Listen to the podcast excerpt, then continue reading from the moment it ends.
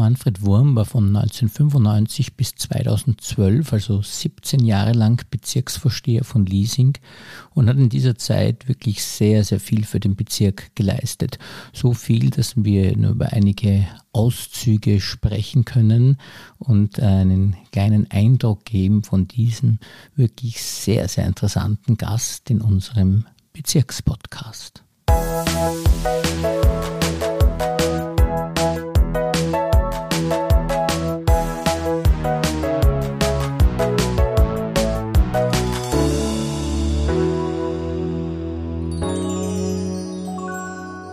Herzlich willkommen, lieber Herr Wurm, und vielen Dank, dass Sie sich für uns Zeit genommen haben. Bitte gerne. Und es ist so, dass Sie es ja äh, Sie so ein erfolgreicher Mensch sind, dass man ja fast als normaler Mensch irgendwie Minderwertigkeitskomplexe kriegen könnte, weil Sie ja so viel geleistet haben, wenn man allein denkt, dass Sie jetzt 17 äh, Jahre lang Bezirksvorsteher waren. Danke vielmals für die Blumen. und, und da in dieser Zeit unglaublich viel weitergebracht haben. Und trotzdem äh, gehen wir vielleicht einmal noch vor diese Zeit als Bezirksvorsteher, weil Sie sind ja ein ungewöhnlicher Politiker gewesen, weil Sie ja tatsächlich einen äh, sehr interessanten Brotberuf auch gehabt haben, den Sie vorher ausgeübt haben. Richtig, ja. Ich war Lehrer und quasi ein Kollege von Ihnen. Ja. Und äh, diese Lehrerausbildung und auch meine praktische Lehrertätigkeit hat mir auch später sehr viel im Beruf, auch als Bezirksvorsteher geholfen. Äh, ich habe es jetzt schon verpasst, weil jetzt bin ich schon 36 Jahre Lehrer und da wird sich nicht mehr, oder 37, wird nicht mehr viel ändern. Aber wie haben Sie das geschafft, diesen Sprung vom normalen Lehrer, sage ich einmal, äh, zum Bezirksvorsteher? Ach, das war eigentlich Zufall. Ich war als äh, Lehrer bereits engagiert, äh, zuerst bei den Kinderfreunden und dann auch äh, bei der SPÖ und habe dort eine Bekannte gehabt, äh, die auch äh, bei der SPÖ tätig war und die war äh, damals Sekretärin von Fritz Marsch, dem damaligen Zentralsekretär der SPÖ und die SPÖ hat damals einen Organisationssekretär gesucht und die mich gefragt, willst es nicht machen? Und ich habe dann überlegt, ich war damals zehn Jahre lang Lehrer und habe mir eigentlich nicht vorstellen können, äh, diesen Beruf ständig zu machen. Also eigentlich habe ich eine gewisse Sehnsucht schon gehabt nach was anderem und wollte es eigentlich nur für ein paar Jahre machen. Bin aber dann hängen geblieben und äh, bin dann dort Sekretär geworden. Das war natürlich noch unter Kreisky und das war eine, faszinierende Zeit damals mit Kreisky selbst zu, zu haben mhm. äh, und habe dann die ganze Malaise miterlebt mit Androsch und ähnlichem mehr. Äh, aber es war eine faszinierende Tätigkeit und äh, dann bin ich äh, in den Bezirk gewechselt 1983, bin Bezirkssekretär der SPÖ geworden und dann Gemeinderat und schließlich dann Bezirksvorsteher im 23. Bezirk. Bin also nicht mehr in die Schule zurückgekehrt. Hat mir einerseits leid getan, andererseits, ich habe sehr viele Bekannte noch äh, im ehemaligen Kolleginnen- und Kollegenkreis und wenn mir die ihr Leid geschildert haben, wie es halt in Schulen jetzt manchmal zugeht, dann haben wir gedacht, vielleicht ist das auch gut gewesen so. ja, äh, es ist so, dass man natürlich schon auch sagen muss, dass Sie unglaublich viel gearbeitet haben. Also ich meine, ich kenne Sie jetzt nur genau aus der Zeit, wo Sie Bezirksvorsteher waren, aber das war ja unfassbar, was das für ein Arbeitspensum war von der Früh bis am späten Abend, oft mit mehreren Abendterminen. Und da muss ich sagen, hat es der Lehrer schon ein bisschen leichter, nicht, weil er sich das besser einteilen kann. Arbeitszeitmäßig ist es ein Unterschied, das ist schon richtig. Äh, belastungsmäßig naja, Lehrer sind sehr stark belastet. Ja. Vor allem die psychische Belastung, die dann auch in physische Belastung mhm. umschlägt. Also das würde ich nicht unterschätzen. Und als ich Lehrer gewesen bin, habe ich immer auch daneben noch etwas zusätzlich gemacht, weil das Lehrergehalt in meiner Anfangszeit war sehr, sehr niedrig. Also das war unter 2000 Schilling damals. Ja, ja, na, jetzt kann man sich ja auch nicht keine Häuser drum kaufen, aber bitte. Aber das stimmt. Und, aber wenn man hinaus will weiter, dann muss man auch wirklich was leisten. Und äh, in ihrer Tätigkeit waren sie offensichtlich so gut, dass sie sich dadurch dann für eben höhere Weihen äh, empfohlen haben. Nicht, weil sonst geht das ja, glaube ich, nicht. Bei Sekretär beginnen ja viele, aber nicht jeder hört als Bezirksvorsteher auf. Nicht? Also, Das ist schon richtig. Man braucht gewisse Voraussetzungen, um solche Funktionen wirklich äh, erfolgreich erfüllen zu können.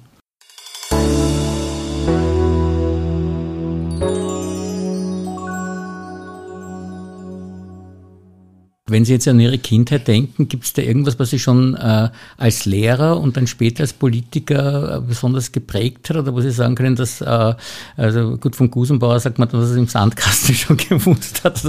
Und wie ist das bei Ihnen gewesen? Haben Sie schon irgendwelche Berufsbilder gehabt als, als Kind, äh, was Sie mal werden wollen? Also Sandkasten haben wir nicht gehabt als Kind, sondern einen Sandhaufen. Äh, ich bin als kleines Kind am Land aufgewachsen, in Göstling an der Ips, bin also ein Dorfkind.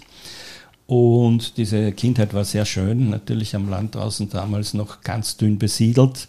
Bin dort in die Volksschule gegangen und eigentlich die ersten, da habe ich die ersten politischen Erfahrungen gemacht, schon als Volksschulkind, nämlich bei den Erzählungen meines Vaters oder bei den Diskussionen mit äh, Verwandten, Bekannten, die zu Besuch gekommen sind, da ist dann auch manchmal politisiert worden. Und mein Vater war Eisenbahner und Eisenbahner hat damals geheißen Rot. Mhm. Und äh, da ist dann eben über Politik gesprochen worden und das hat mich schon ein bisschen geprägt und beeindruckt. Äh, bin dann, die Familie ist dann übersiedelt, meine Eltern nach Berchtoldsdorf und bin dann dort in die Hauptschule gegangen, später dann in die Kundmanngasse, in das musisch-pädagogische Realgymnasium. Und eigentlich war mir klar, ich würde Lehrer werden. Mein Bruder ist auch Lehrer geworden. Und ich bin dann auch noch Lehrer geworden, habe Pädagogische Akademie gemacht, habe mich auf der Pädagogischen Akademie auch bereits in der Studentenschaft politisch betätigt. Damals mit mit Zenker, der dann später berühmter Autor geworden ist. Der war mein Mitstreiter. Und ja, also das politische Engagement ist mir eigentlich seit der Kindheit irgendwie ja, eigen geworden. Sie haben gesagt, dass Sie jetzt sozialistisch geprägt worden sind. Ich habe allerdings äh, bei Ihrer politischen Tätigkeit das Gefühl gehabt, dass die immer sehr offen waren eigentlich und nicht so ein richtiger Parteisoldat waren. Hat mich das getäuscht oder? Also das hat mir nie gefallen, ja. Parteisoldat zu sein, obwohl ich selbst einmal Angestellter der Partei gewesen bin. Ja. Aber ich habe mir immer meine eigenen Gedanken gemacht und habe die auch geäußert.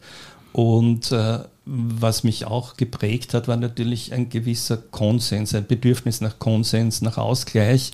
Das ist wahrscheinlich auch ein bisschen pädagogisch geprägt äh, durch die Ausbildung, dass man versucht, immer äh, gegenseitige äh, Pole auszugleichen, um, um da einen gewissen Konsens herzustellen. Äh, und das war mir auch als, als äh, Bezirksvorsteher ein großes Bedürfnis, äh, nicht mit irgendwelchen Parteischeuklappen da durch die Gegend zu laufen, sondern einfach engagierte Leute zu unterstützen, egal woher sie gekommen sind. Wobei mir das Engagement vor allem wichtig war, beispielsweise in Menschenrechtsfragen. So war für mich von vornherein klar, dass ich äh, äh, gute Kontakte zur evangelischen und katholischen Kirche pflegen werde, weil die besonders engagiert sind in, in Fragen der Menschenrechte. Sie haben auch dann auch in Ihrer Tätigkeit als Bezirksvorsteher nicht die oft üblichen früheren äh, Berührungsängste mit Mauer gehabt, dass er so ein bisschen als schwarz verschrien war, obwohl ich glaube, das auch sich schon ein bisschen geändert hat in der Struktur. Aber früher hat man gesagt, das rote Leasing und das schwarze Mauer und da hat man nicht so viel erwarten können als Mauer von Leasing und bei Ihnen war das aber auf alle Fälle ganz anders, weil Sie haben sich dann eigentlich schon auch sehr für Mauer engagiert, was dann alle auch sehr verblüfft hat. Ja, war so. Äh, ich habe diese Polarisierung schon ein bisschen mitbekommen. Die war von beiden Seiten, würde ich sagen. Also auch die Maurer wollten ja eigentlich mit Leasing lange Zeit ja. nichts zu tun haben, sondern haben sich immer als eigene Republik gefühlt. Ja. Äh, es war interessant, mit diesen Leuten auch zu diskutieren und zu sprechen. Und die haben sich dann auch geöffnet äh, für andere Gedanken und neue Ideen. Und das war beiderseitiger Lernprozess eigentlich. Die waren da wirklich ein richtiger Brückenbauer, das muss man sagen. Also das, es ist jetzt ganz anders. Also seit ihrer Zeit, nachher jetzt auch ganz anders. Es ist ein viel besserer Zusammenhalt eigentlich jetzt im Bezirk. Das haben sie sicherlich geprägt durch ihre Epoche, muss man fast sagen. Das würde mich freuen, wenn es so wäre. Ja, ja, also ich habe schon das Gefühl.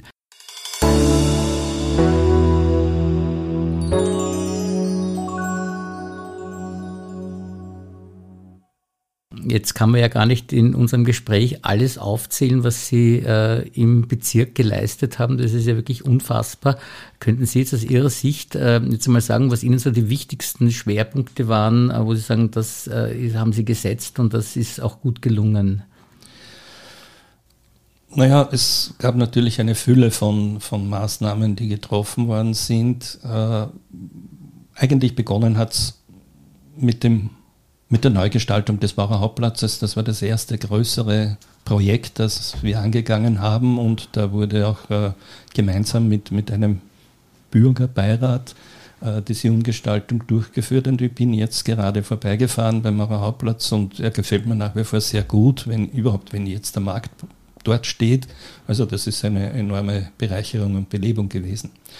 Zweites Projekt, das auch Mauer berührt, war für mich immer äh, sehr, sehr interessant und wichtig und da habe ich mich auch sehr engagiert, war der Biosphärenpark Wienerwald, weil die, die Sicherung des Wienerwaldes und eine nachhaltige Sicherung des Wienerwaldes äh, in seiner Naturnähe äh, einfach wichtig ist für die Zukunft. Das war ein, ein, ein großes Zukunftsprojekt und das ist Gott sei Dank auch gelungen. Ein weiteres äh, Naturprojekt war die Revitalisierung der Leasing, die jetzt Gott sei Dank wieder begonnen wurde. Ähm, äh, zu Beginn meiner Tätigkeit haben wir in Rodaun äh, diese naturnahe Gestaltung gemacht und es fehlte noch dann das Stück zwischen zwischen Leasing praktisch und äh, Inzersdorf, weil ab Inzersdorf nach Schwächert ist ja auch schon naturnah ausgestaltet, die Leasing. Und das wird jetzt zügig fortgesetzt und das hat mich sehr, sehr gefreut. Also das war eigentlich ein, ein, eins meiner Lieblingsprojekte. Ähm, wichtig war mir auch, nicht nur die Zusammenarbeit mit anderen Parteien oder mit Bürgern, egal welcher politischen Gesinnung sie waren, das habe ich auch gar nicht hinterfragt. Das war mir gar nicht so wichtig.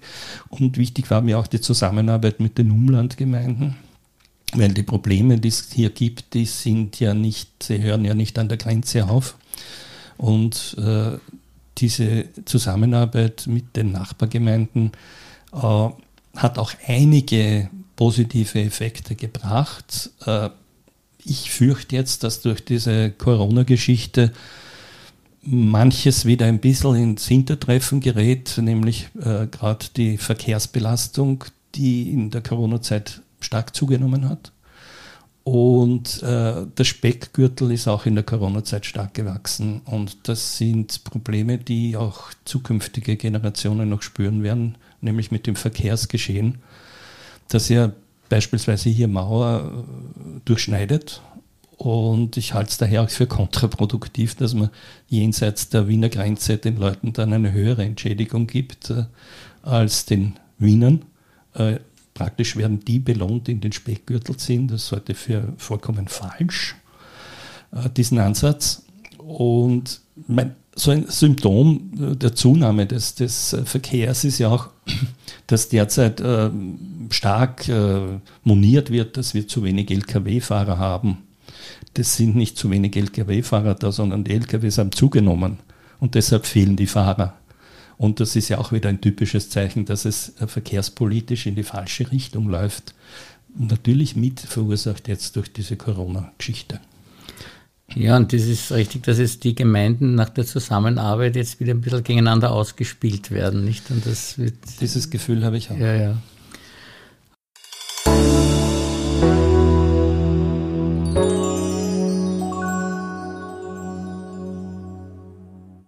Aber es gibt ja noch viele andere Dinge, die Sie äh, geleistet haben, zum Beispiel äh, auch die Umgestaltung des Liesinger Platzes und diese ganze Verkehrsregion dort mit dem äh, und, und auch das Riverside ist ja in Ihrer Seite schon.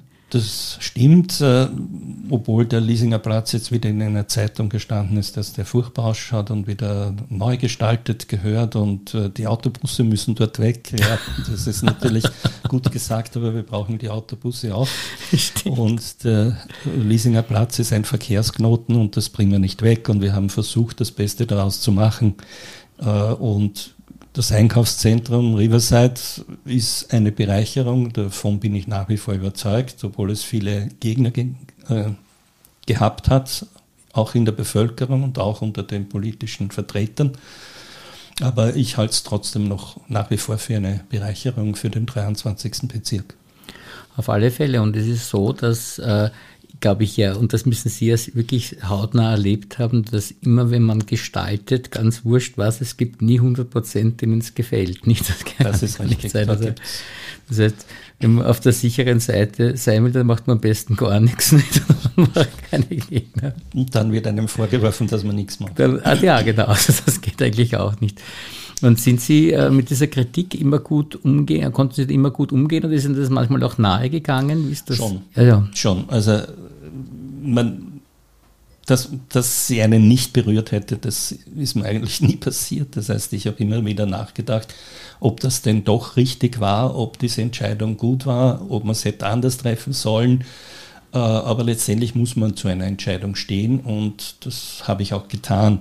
Aber natürlich ich, hat mich diese Kritik auch immer wieder berührt wo Sie ja auch äh, wirklich fantastisch gearbeitet haben, wann immer in, ihrem, in Ihrer Zusammenarbeit mit den Bürgern. Also da waren Sie ja wirklich auch sehr bürgernah. Das ist ja auch ein, eine neue Art der Politik eigentlich gewesen damals. Das war noch nicht so selbstverständlich, dass Politiker mit Bürgern so eng zusammengearbeitet haben und, äh, und wie Sie vorher selber gesagt haben, so ein Bürgerbeirat und versucht haben, dass man es eben eh allen recht macht in großen Besprechungen, wo es trotzdem nicht gelingen kann, aber trotzdem kann man dann sagen, ja, man hat wenigstens das geöffnet, nicht? Und und, da waren Sie eigentlich auch einer der ersten, nicht, der das so, so gearbeitet hat, nicht? Das habe ich mir von Anfang an so vorgenommen. Äh, und äh, ich habe von Anfang an, wie ich schon vorher gesagt habe, keinen Unterschied gemacht, woher diese Bürger stammen und welche politische Anschauung sie haben.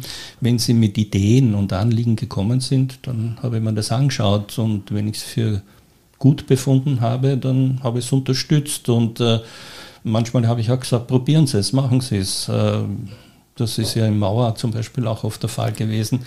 Beispielsweise, wie Christian Spatzek zu mir gekommen ist und gesagt hat, er möchte ein paar Flatschentheater in Mauer machen. Äh, da haben wir einige Zeit herumgedüftelt äh, und ich habe ihm dann gesagt, dann bitte schau dir das an, äh, mach einen Vorschlag und letztendlich ist dann das Theater in, in Mauer in der Volkshochschule entstanden und das ist auch ein großes eine große Erfolgsgeschichte. Eine geworden. Erfolgsgeschichte bis heute. Und weil Sie das jetzt gesagt haben, in der Volkshochschule in Mauer, das ist ja auch etwas, was in Ihrer Zeit passiert ist, die Volkshochschule überhaupt nach Mauer gekommen ist. Aber das ehemalige Mauer Rathaus war ja eigentlich ein, ein, verlassener Bau, nicht ein verfallener. Und den haben Sie auch revitalisiert und das Volkshochschule dann ermöglicht, dass die da reinkommt. Nicht? Da hat es auch skeptische ja. Äußerungen gegeben. Wozu brauchen wir hier in Mauer eine Volkshochschule? Die sollen sie in Leasing machen. Ja, also ja. auch das hat es gegeben gegeben, aber letztendlich ist sie gut angenommen worden und es ist die, die wichtigste und interessanteste Zweigstelle geworden von der Volkshochschule Leasing. Genau, und eine, eine weitere Ruine, die sie in Mauer revitalisiert haben oder in ihrer Zeit und was ja auch recht mühsam war damals, weil es da auch sehr viele Probleme gegeben hat, wegen der Tiefgarage war ja das jetzige Gösserbrall, nicht? Also genau, das ehemalige Parkcafé da habe ich das erste Mal das Vergnügen gehabt, mit dem Bundesdenkmalamt zusammenarbeiten zu müssen. Das war eine sehr nachhaltige Erfahrung, die ich da gemacht habe. Und diese Erfahrungen wurden dann in weiterer Folge noch bestätigt. Äh, die Inflexibilität des Bundesdenkmalamtes ist sagenhaft. Wenn es nach denen gegangen wäre, wäre natürlich jetzt noch eine Ruine nichtig zwar genau. Sicher, weil da hätte sich kein Investor gefunden, ja. diese Auflagen, die die sich vorgestellt haben, einzuhalten. Ja, ja. Nein, ein großes Glück. Das, und das, ist, das sieht der, der Außenstehende nicht, wie viel Kampf da doch auch im Hintergrund da, da steckt, bis sowas dann als Erfolg dann zu buchen ist. Nicht? Das sind überhaupt die, die, die stärksten Köpfe und die, die am meisten aufreiben, sind die, die man intern mhm. führen muss. Mit den eigenen Behörden beispielsweise, auch manchmal mit eigenen Magistratsabteilungen der Stadt Wien.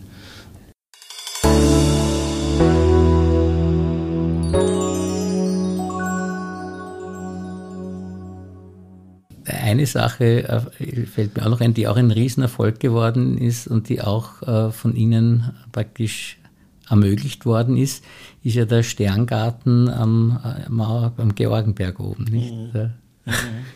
der Herr Professor Mucke, Gott hab ihn selig, der ist damals auch zu mir gekommen und hat diese Idee gehabt, die ja eigentlich fantastisch klingt irgendwo, Und, und er war so besessen von dieser Idee und so begeistert von dieser Idee, dass er diese Begeisterung äh, auf mich übertragen hat. Und wir haben dann nach Finanzierungen gesucht und da das Jahr 2000 gewesen ist, hat es einen Millenniumstopf gegeben im äh, Kultur- und Unterrichtsministerium.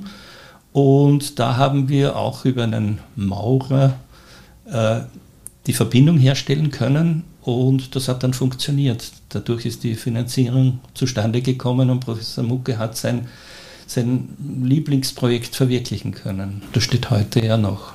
Genau, und dieses, äh, wir haben auch einen Podcast jetzt von seinem Nachfolger von Professor Gerstbach, der das jetzt auch betreibt. Und äh, es ist immer noch ein fantastischer Erfolg. Und das ist eben, das sind alles die Wurzeln, die auf ihre Arbeit zurückgehen. Und darum habe ich am Anfang eben gesagt, dass man Komplexe kriegen könnte, wenn man sieht, wie erfolgreich äh, sie waren. Das, das, das, muss ich ein bisschen zurückweisen, denn diese Idee, bei, zum Beispiel die Idee von Professor Mucke oder das Theater war die Idee von Christian Spatzek, oder die, die Umgestaltung des Maurer Hauptplatzes, Platzes, da waren Maurer mitbeteiligt und haben mhm. Initiativen ergriffen. Also das heißt, das ist nicht alles auf meinem Mist gewachsen. Ja, aber es war so ein Klima damals, nicht, dass man das alles gesagt hat, machen wir das, machen wir das ich nicht. Gesagt, ja, ja. Wenn, wenn da was Gescheites rauskommen kann, dann machen wir es, dann versuchen mhm. wir es wenigstens und das hat in manchen Fällen funktioniert. Es hat auch manche Fälle gegeben, wo es nicht funktioniert hat. Ja, und ich habe auch das Gefühl, dass Ihre Politik, äh, und das ist eigentlich auch ein schönes Gefühl, eigentlich in diesem Sinne äh, fortgesetzt worden ist. Also sehen Sie das auch so, dass Sie eigentlich da etwas, eine Grundlage gelegt haben und jetzt ist es eigentlich äh, weiterhin so geblieben, dass diese Offenheit, diese Zusammenarbeit, dieses gute Klima, dass ein guter Nährboden ist für neue Ideen, dass das eigentlich so geblieben ist? Ich glaube schon, ja. Und das finde ich sehr, sehr gut und sehr, sehr positiv. Und das ist irgendwie auch ein schönes Gefühl. Man sieht, wenn man auch nicht mehr dabei ist, dass es im Sinne, wie man selber gearbeitet hat, dann doch auch weitergeht und nicht alles dann geändert wird. Wenn es so ist, ist es gut. ja. Und wie war das für Sie persönlich jetzt? Weil ich kann mir vorstellen, ein Mensch, der äh, so unglaublich äh, in der Arbeit war und so viele Termine gehabt hat und dann plötzlich in Pension geht, äh, dass, dass, da der Person Pensionsschock äh, fast noch schlimmer sein muss wie bei einem normalen Menschen, der, was ich, von 8 bis 16 Uhr arbeitet und dann eh Freizeit hat. Also ein richtiger Pensionsschock ist nicht eingetreten. Es hat mit einiger Zeitverzögerung schon ein bisschen das Gefühl gegeben, naja, jetzt wirst nicht mehr gebraucht. Äh, das erste Jahr war überhaupt Urlaub. Das war das Gefühl, jetzt habe ich lange Urlaub. Und nach einem Jahr ist dann eben auch äh, der Gedanke gekommen, jetzt solltest du wieder was tun, jetzt brauchst du eine Herausforderung, eine geistige Herausforderung. Und ich habe einmal gewartet, ob sich irgendwo etwas ergibt, aber irgendwas Passendes hat sich nicht ergeben. Entweder waren die Tätigkeiten, die mir angeboten worden sind, wieder stressig und das wollte ich nicht haben. Oder es ist eben nicht das Passende gekommen und da habe ich mich dann entschlossen, nur ich wollte schon immer Geschichte studieren und dann habe ich mit dem Bachelorstudium für Geschichte begonnen. Ich war ja Lehrer in, in, in Deutsch und Geografie, habe auch Geschichte unterrichtet, aber ohne Prüfung und ja, habe dann mit dem Bachelor begonnen. Meine Bachelorarbeit habe ich schon geschrieben und abgegeben, bewertet worden und ja, jetzt hänge ich ein bisschen mit dem Corona-Situation, weil das Online-Learning ist nichts für mich. Aber es ist ja noch Zeit genug, nicht? Und solange Sie Ihre Studiengebühren zahlen können, nicht? Ich hoffe, dass mich nicht rausschmeißt. ja, genau.